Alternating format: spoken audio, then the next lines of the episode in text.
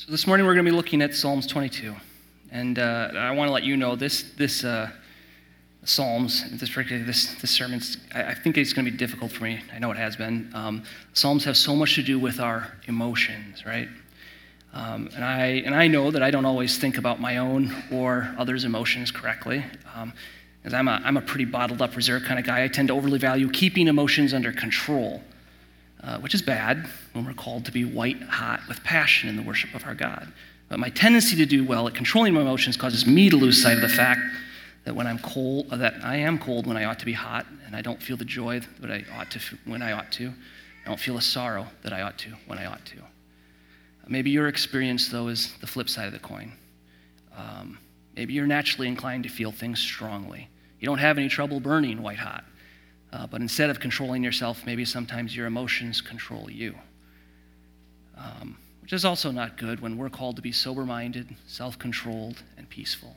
Your tendency to feel things so strongly may give your emotions more influence over your words and actions than you know they should. See, I don't know what your struggle is, and uh, sometimes I, I, don't even know what my struggle is. Uh, but I know what you and I need to live as whole humans rational and emotional, physical and spiritual humans on this journey towards heaven. We need God's word, keeping our gaze fixed firmly on God's Savior for us, Jesus Christ, through His Spirit creating in us new lives that seek to bring all of our being, emotions included, under the good and gracious lordship of our Lord, King Jesus. It's my prayer that this psalm will help us do that. Please pray with me. Lord, um, we feel the despair, uh, the agony in these words of David, Lord, and we know some of us today uh, come feeling that, having felt it recently, or going to be feeling it someday. And so we know, Lord, this is very real for us. We pray that we would learn to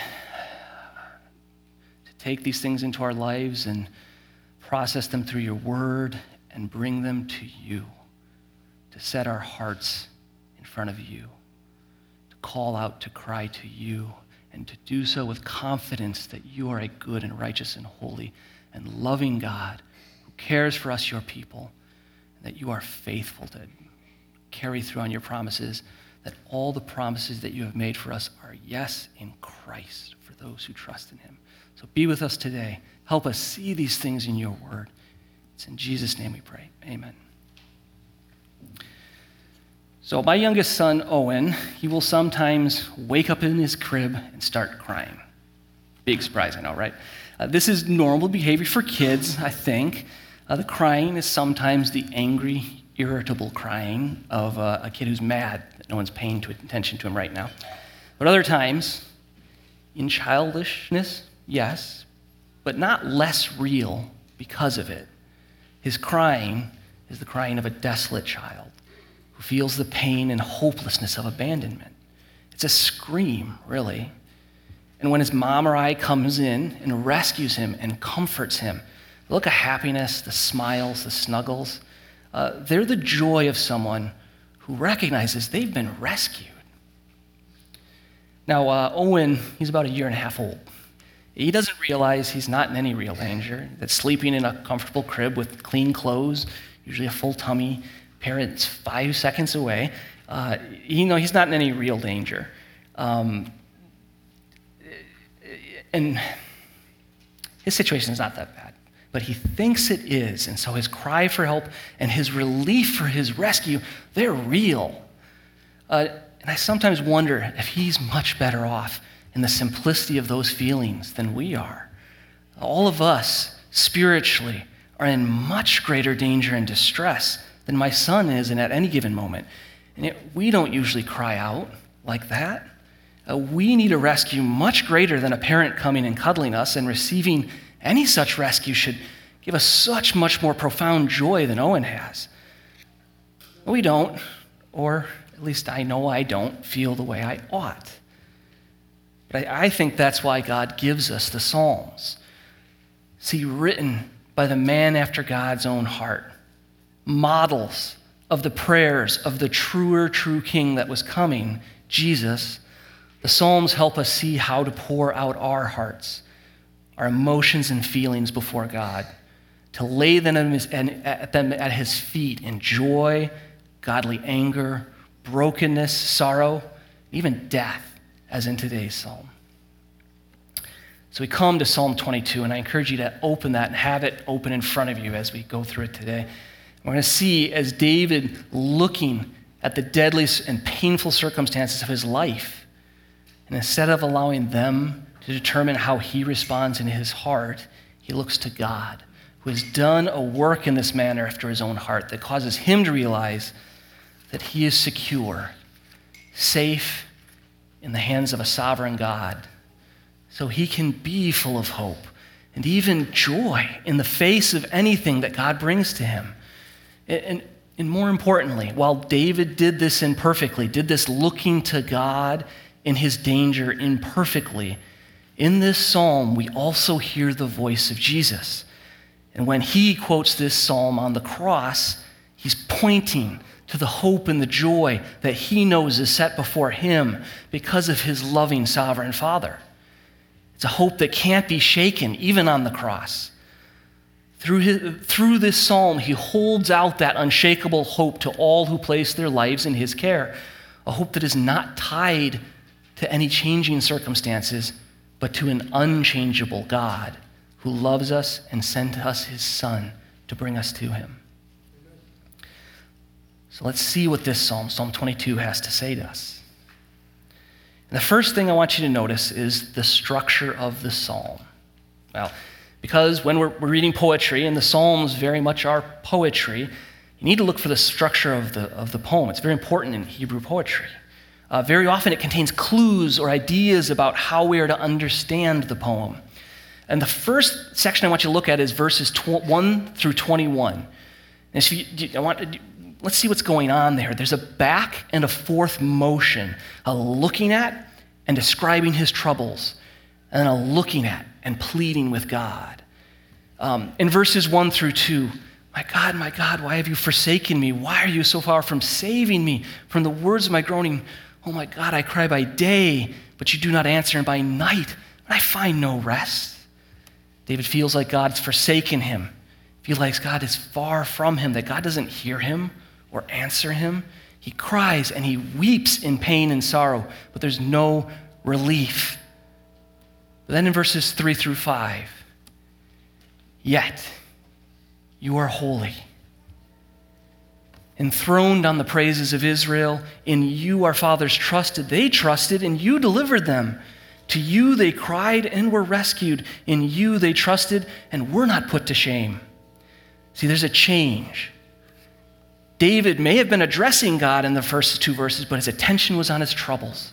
But in verse 3, his attention is on God. He's looking at God. He sees God in his holiness on his throne. He sees God's faithfulness to his ancestors. He sees God has responded, cared for, rescued all those who put their trust in him. It, he remembers the crying out that his people have done over and over again throughout Israel's history. God's faithfulness to answer. Then in verse 6 through 8, I'm not a, I am, but I am a worm and not a man, scorned by mankind and despised by the people. All who see me mock me. They make mouths at me. They wag their heads. He trusts in the Lord. Let him deliver him. Let him rescue him, for he delights in him. See, he's looking back at his troubles. He feels the shame, feels the mockery and humility and lowness of his life. He's derided by those around him. His trust in God is scorned. It's made to appear ridiculous in the eyes of these mockers. But then, in verses 9 through 11, yet you are he who took me from the womb. You made me trust me, you at my mother's breast, and on you was I cast from birth, and from my mother's womb you have been my God. Be not far from me, for trouble is near, and there is none to help. See, he's looking back at God.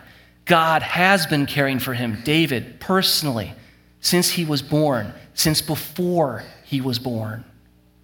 God is right there beside him before, before David even had consciousness of God's presence. When he had no one else, God was all he had.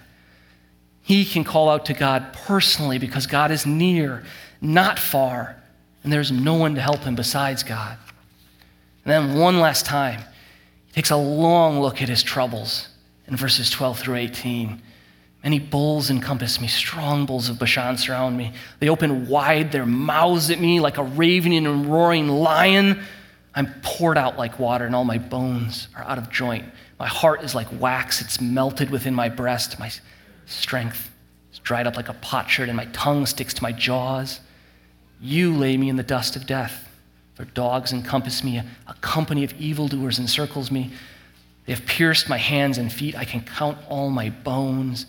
They stare and gloat over me. They divide my garments among them, and for my clothing, they cast lots. See, he's looking, he's, he's surrounded by dangers as perilous as vicious and violent wild beasts.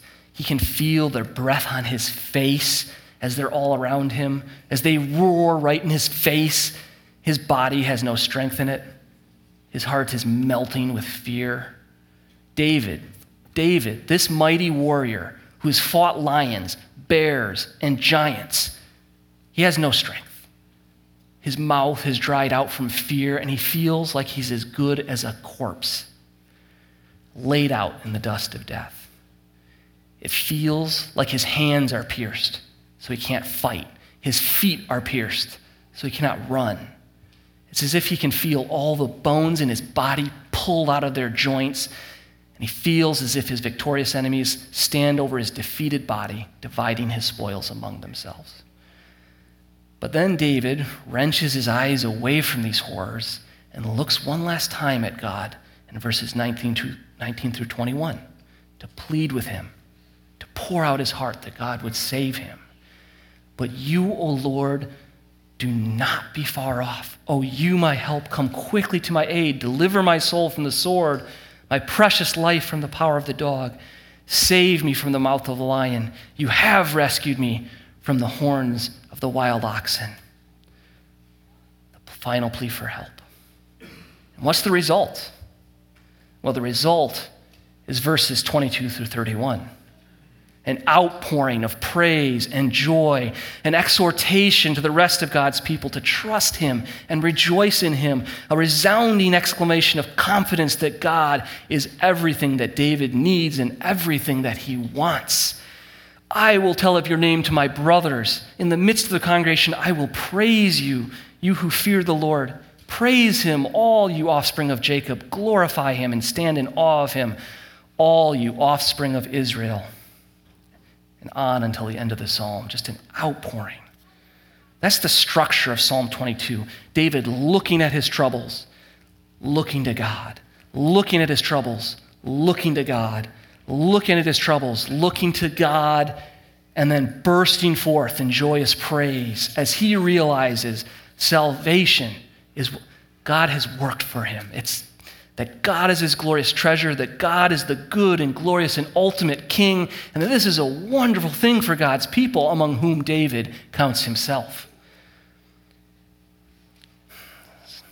So I hope that structure helps us think about this as we dig deeper into Psalm.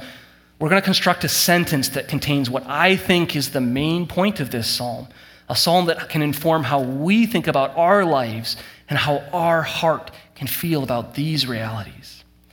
The first part of the sentence is in a world of death. See, the things David talks about in this psalm are realities from his own life. He, his life was in danger all the time. Uh, Saul chased him with an entire army for years. Years. Uh, he suffered greatly living as a fugitive in the wilderness. See, when the Bible talks about him living in the wilderness, it, it's supposed to bring to mind images of deprivation, homelessness, poverty, discomfort, living rough. If you've been camping without the comforts of a roof over your head and sleeping on the ground, can you imagine doing that for years? Uh, when David lived among the Philistines, pretending to be a stench to the Israelites, Do you think David could trust anyone among those wild bulls, those vicious dogs and enemies of God's people? Do you think he ever felt safe? No, these words, these dangers that David described, reflect that he had real reasons to fear. He had real reasons to feel despair. He had real reasons to weep and cry out.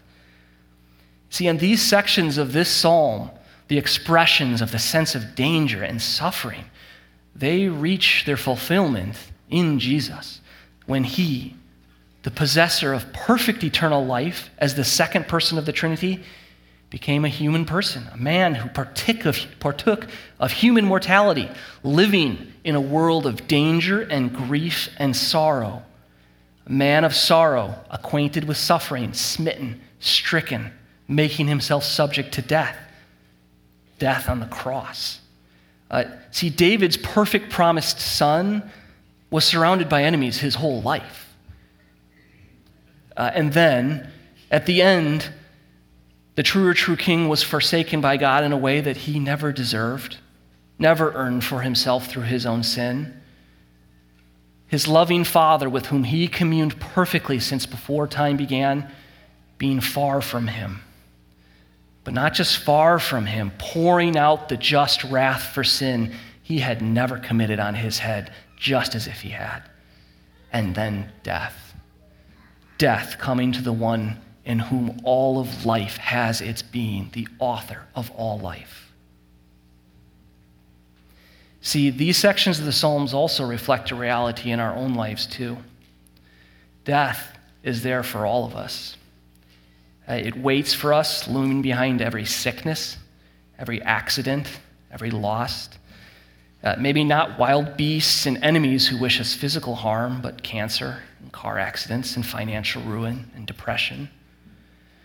And, and it's not just the capital D, death, the end of our lives, but there's death in every part of the world that has fallen because of Adam's sin and not functioning according to the good design God made it with. There's death in my work that feels fruitless.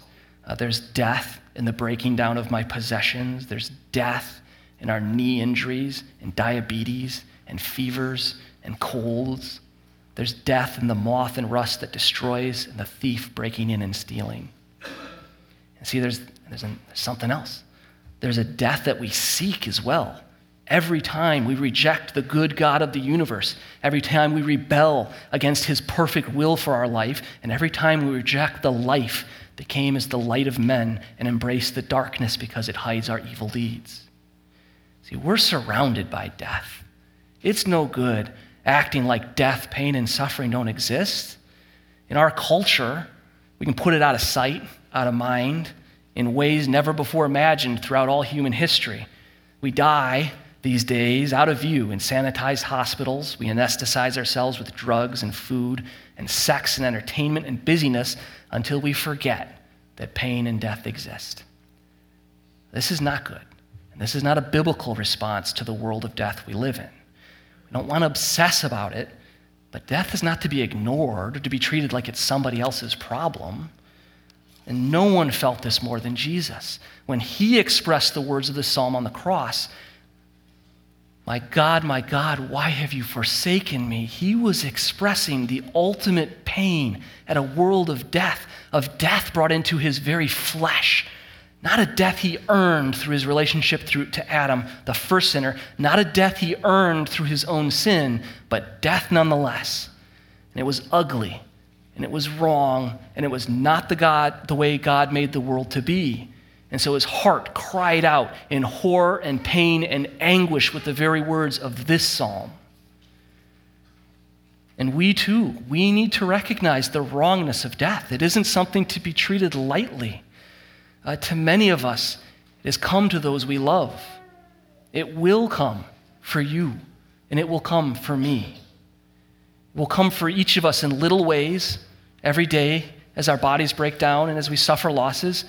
And someday, it will come for us in a big way as the end of our earthly existence. It's no good pretending it won't. And the strategies we use to help us pretend it won't are often sinful and unhelpful. and without the realization that we are as good as dead in a world of death, we will never realize our need for God to save us, to cry out to Him. And that's where we're going. Because remember, the structure of the Psalms shows David looking at death, yes, realizing his dire situation, yes, but then God looks at God. And that brings us to our second point. In a world of death, looking to and crying out to God. Second point, sorry.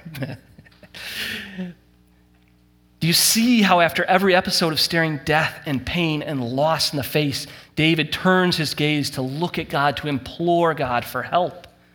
He does it in verses 3 to 5 by reflecting on who this God is, that he is trusting a holy God, set apart, unique, different, far above.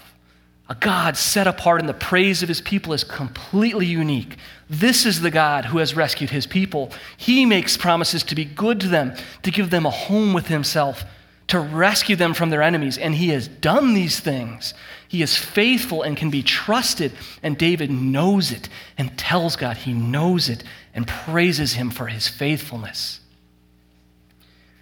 And then in verses 9 through 11, David, David, meditates on the care that David has seen from God in his very own life. How God is not just, not just set apart and holy, as in verse 3 to 5, but close and personal. God brought David to himself at a young age. God has caused David to depend on him and realize God is his only hope since birth, since his mother's womb.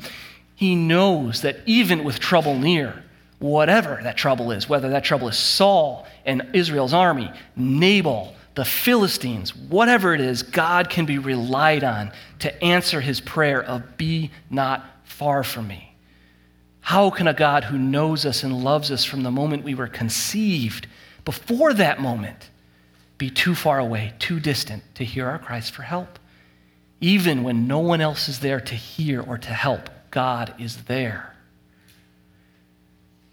And then in verse 19, after that prolonged look at the danger that surrounds him, the death that surrounds him, David says this But you, O Lord, do not be far off. O you, my help, come quickly to my aid. Deliver my soul from the sword, my precious life from the power of the dog. Save me from the mouth of the lion. You have rescued me from the horns of the wild oxen. See, this is, this is a cry for help from a man who cares that he is suffering.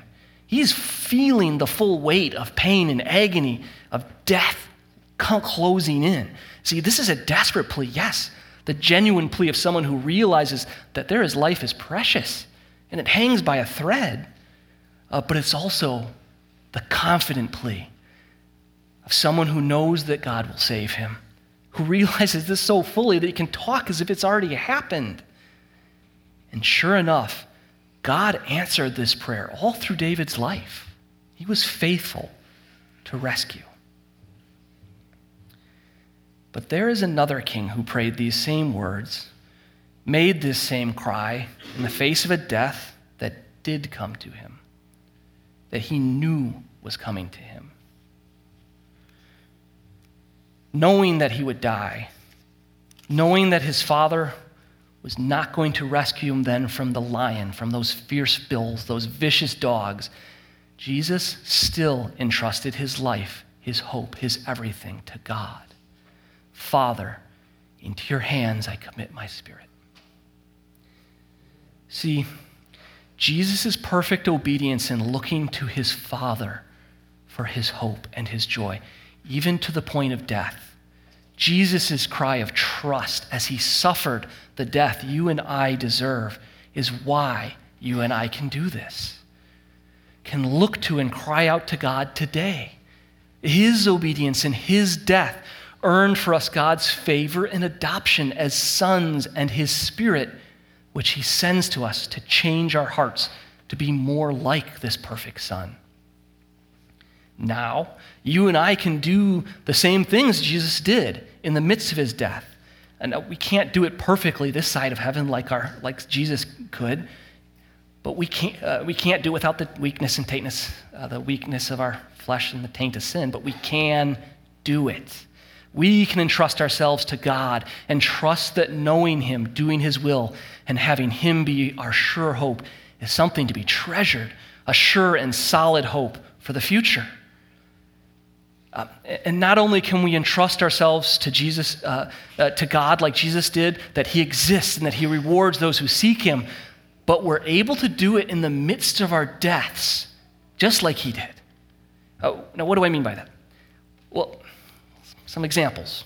What I mean is that in the midst of a marriage, there's a part of me that demands I get time for me, that I get treated in a way that's fair and considering of my rights.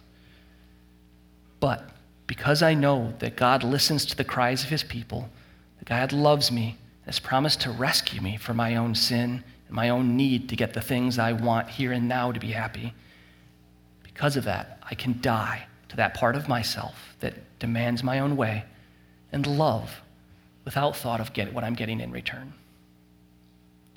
In the midst of a job where my coworkers, they're just hard to get along with. I can believe the promise that God knows me, has known me from all eternity past, and He knows better than even I what is good for me. And so I can die to the part of me that needs to comfortably maintain my own bubble. And I can reach out in love and friendship. In the midst of a life that's maybe it's not painful, but it's just hard. Day in, day out drudgery, drudgery of childcare, drudgery of housework, drudgery of whatever. I can believe that to know God and to be loved by Him and to joyfully follow after Jesus and to be with Him in heaven someday will turn every drudgery I'm living through now, will turn it into a memory of God's faithfulness to me. So I can die to the part of me that needs to complain and grumble and instead do the work that God has called me to joyfully and faithfully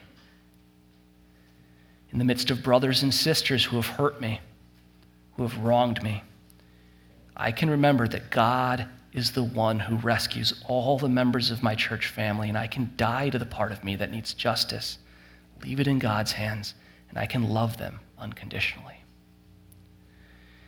See, Jesus, looking to God in his death, has enabled you and me to look to God in our deaths. And for those of us here trusting and loving Jesus, we will someday look to God as our final earthly death approaches, and by God's grace, we will do it full of hope and trust. So, in a world of death, looking to and crying out to God receives its reward. That's the final point. In a world of death, looking to and crying out to God receives its reward. See, verse 22 is the turning point of the psalm, and verse 24 is the pinnacle. Do you see how the realization of his salvation sends David into this ecstasy of praise? Verse 22 I will tell of your name to my brothers in the midst of the congregation. I will praise you. You who fear the Lord, praise him. All you offspring of Jacob, glorify him and stand in awe of him, all you offspring of Israel. And the reason comes next in verse 24 For he has not despised or abhorred the affliction of the afflicted. He has not hidden his face from him, but has heard when he cried to him. See, after looking back and forth between death and his God, David expresses the completeness of his salvation in God and the result in his life praise, joy, worship, evangelism. See, we know how this works. You can see it in the childish simplicity that I mentioned at the beginning with my son Owen when he's crying in his crib in hopeless distress, but then I draw near and he realizes salvation is near. His cries stop. And instead of turning, uh, but instead they turn to beaming smiles and giggles and snuggles. It's a wonderful thing when the one we cry out to for help draws near and saves us. Uh, maybe you can think about examples from your own life. You know, uh, situations when God intervened to preserve you from sorrow, saved a family member you've prayed for for a long time, sent financial rescue, gave a doctor wisdom that led to helpful medical intervention. Do you recognize God as the author of your salvation in these? And yeah, I'm, in, I'm including this earthly life in a variety of ways through the changing of your external circumstances, getting the money you need, the help of friends or family, the provision of a job, through the skilled work of a clinician and the use of medication. All of these come from God and can be recognized as His good gifts, many salvations that demonstrate His kindness and His care for us in a world of death. God works to save us from the dogs of financial ruin and wild bulls of sickness and the lion of those who hate us. He does sometimes. And we can't neglect the way that God is demonstrating his mercy and kindness to us every day through his good creation and providence. These are real and they matter. And we're called to participate in them, to do good and help those in need and reach out and save the suffering. We mustn't forget that or act like it's unimportant. It's how we demonstrate that the life of God is in us, that we are filled with his spirit, and that we are living like Jesus. But there is another, richer, deeper, eternal way that God is the author of our salvation that this psalm is pointing us towards. Now, th- now think about this with me. David, David probably wrote these words looking back on his life, all the pain, all the death that was his constant companion. And he wrote these words in the last half of the psalm to express the joy that was his at having been rescued that he expressed in the first part of the psalm. The relief and the happiness that was his at realizing that God had not forsaken him, that God had never been far from him, but had in fact been near to him, working for his good. But these words were true and in the mind of a man was being hung up on a Roman cross 2,000 years ago. Jesus was not remembering the words of this joyful second part of the psalm at a point in his life when he had every earthly thing, when he was free from pain, free from need. No, he uttered these words, the first part of this psalm, when he felt forsaken, when he felt alone, when he felt abandoned by everyone, including his father and he didn't, he didn't feel less abandoned, less despair, uh, more loved by God and happy about his circumstances because the second part of the Psalms is objectively true. But it was because the second part of the Psalm is objectively true that he could and we can utter all the words of this Psalm. See, the hopelessness, the despair, and the feeling of abandonment all the emotions of the first part of the psalm were for Jesus the temptation to step down from the cross, the temptation to call an army of angels to rescue him from this undeserved agony. Something stronger than hopelessness and despair kept Jesus up on that cross, and that something was love love for his Father and love for his people. And that's the reward. And that's why, even in the midst of his suffering, Jesus had these words, this psalm in his mind. He loved and trusted his Father, and he knew that the second part of the psalm, verse 22 to 31, were true. And look at how it's the joy, the hope that drives this psalm to the conclusion. And it was the same joy and the same hope that drove Jesus to the end that he met on that cross and beyond looking to Jesus, the founder and perfecter of our faith, who for the joy that was set before him endured the cross, despising the shame, and is seated at the right hand of the throne of God.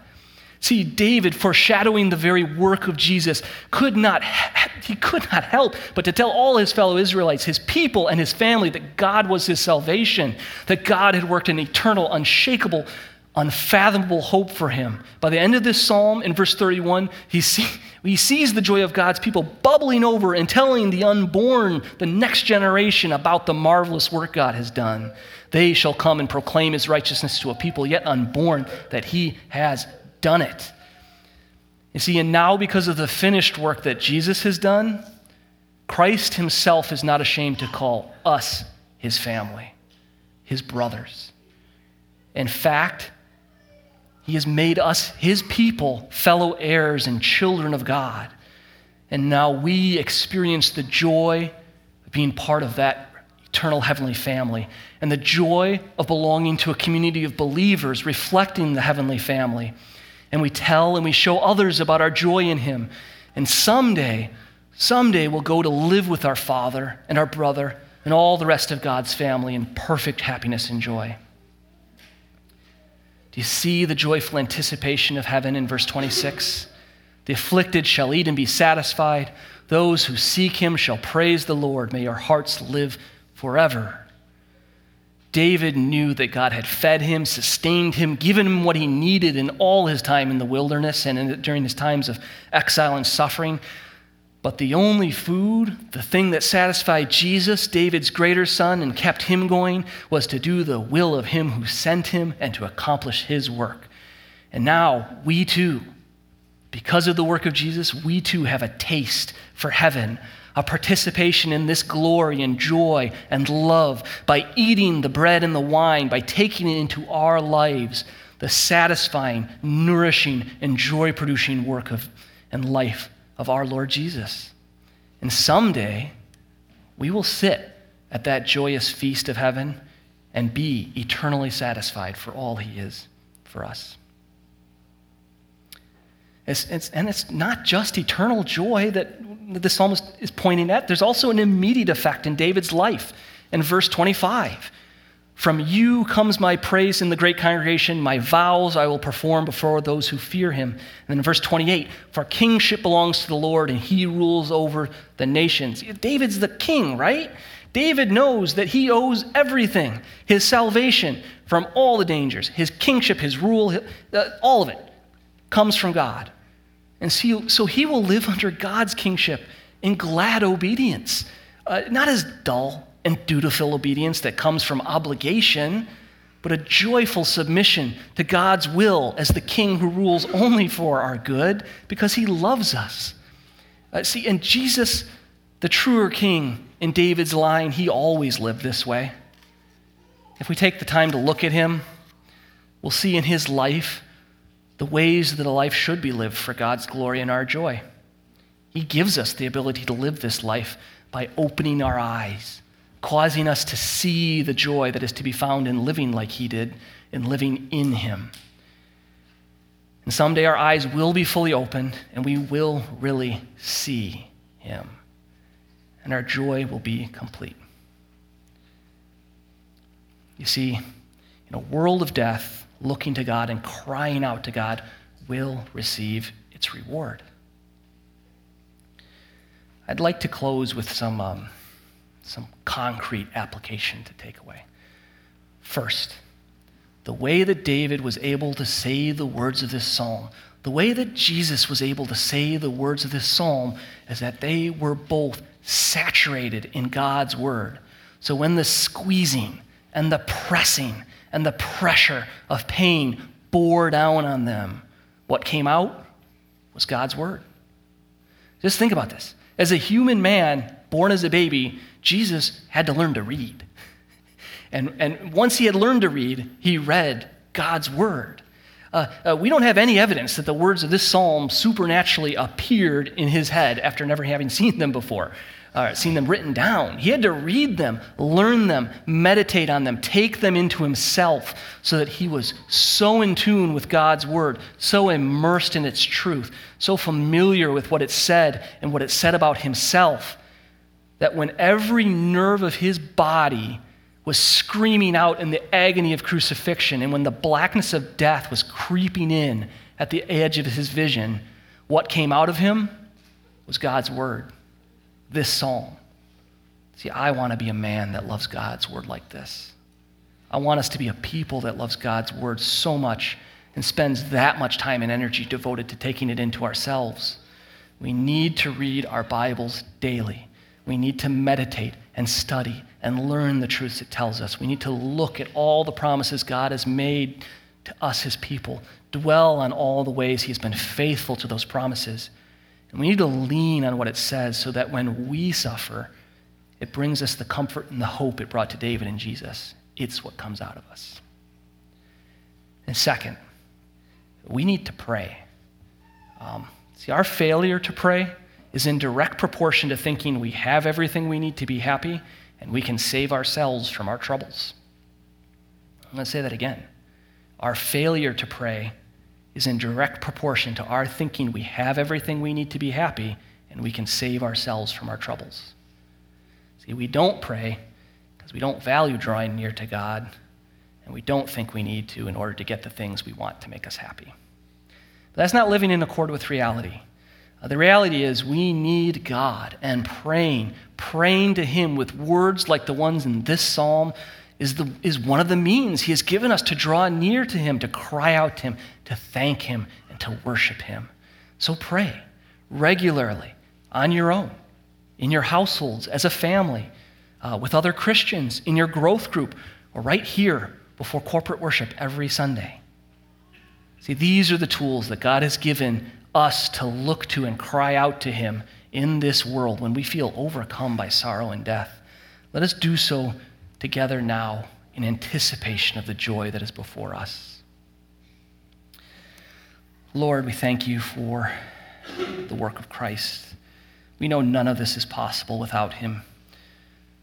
Uh, so, Lord, we give you thanks that you, uh, under no obligation to us, but purely um, for your glory and for love for your people, sent him to take the punishment for our sins and do a work in us.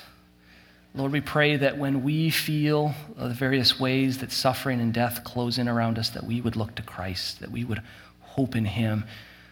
Lord, we know this doesn't come naturally to us. We, we want to solve our own problems. We want to uh, fix them through our various uh, uh, man made means. And Lord, um, we pray that we would be wise and, and do things, but Lord, that the first thing we would always do is trust and hope in you and cry out to you and put our dependent, our hope in you, depend on you. Uh, Lord, do this work in us through Christ. Cause us to depend on Him more and more every day, growing in us a deep need to see Jesus more and more fully and to cry out for your salvation. It's in Jesus' name we pray. Amen.